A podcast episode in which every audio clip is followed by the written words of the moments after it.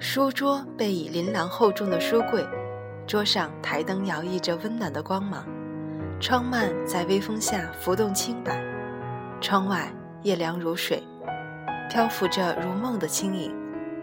手捧一本墨香书籍，书籍旁清茶一盏，茶香、月明帘动心境，书香浸染，置身事外。一直以来。我认为这是读书最美的姿态，直到有一天看到一张图片，是美国摄影师 Albert 拍摄的。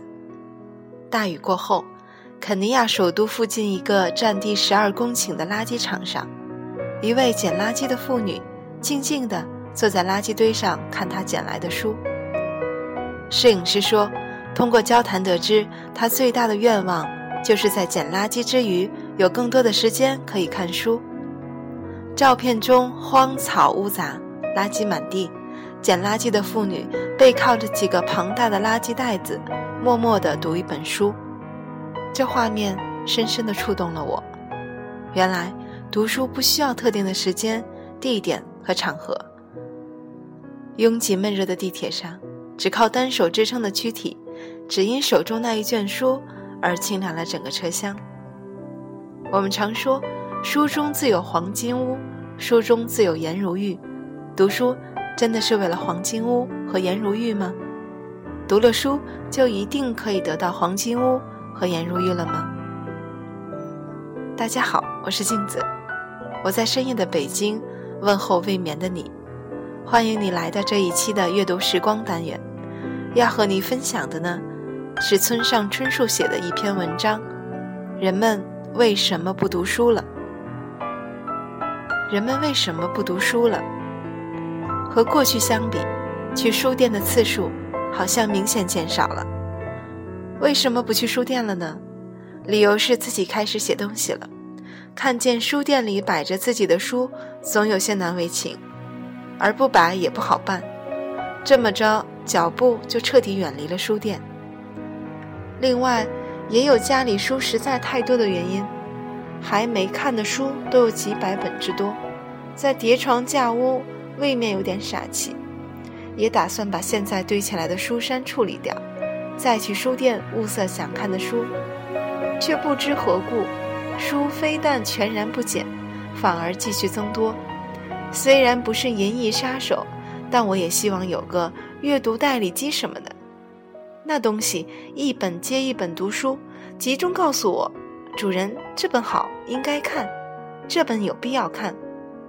那一来，我会大大减轻负担。不是阅读代理记也没关系，身边有个精力充沛又有时间且对书籍富有见识的人也可以，但显然是异想天开。不去书店的另一个理由是，新翻译的外国小说数量眼看着减少下去了。科幻啦，侦探啦，冒险小说啦，固然相当之多，但这类东西委实遇事混杂，良莠不齐。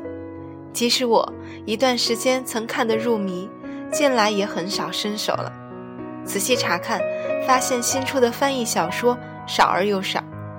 出版社里的人说，纯文学几乎翻译，或者不如说根本卖不动。总之，情况令人遗憾。还有，我本身阅读时间的减少也是个原因。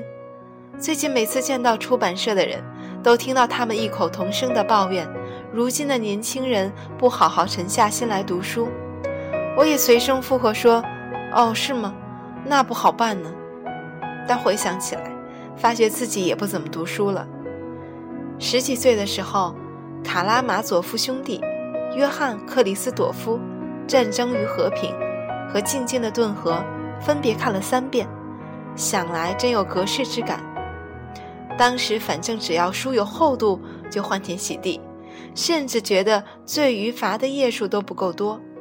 同那时比，如今的阅读，尽管有随着年龄增长而老读一本书的倾向，已减少到了五分之一。可现在，你说的什么？那玩意儿没看过，不知道。如此情形畅通无阻，一来，此外要干的事很多很多；二来足以表现自己的场所、方法，如媒体等等，一应俱全。最终，唯有读书好这种神话般的媒体时代，迅速寿终正寝。如今，书不过是各种并列的媒体中的一员罢了。至于这样的倾向是好是坏，我是不晓得。大概一如其他社会现象，也无所谓好与坏。我个人认为。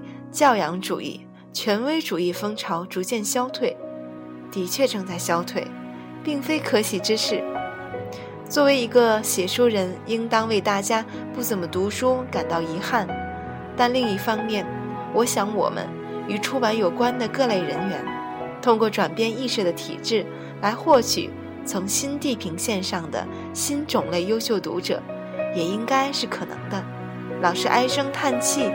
也无济于事。以上就是分享给您村上春树的文字。朋友圈的信息中，经常能看到推荐书目的信息。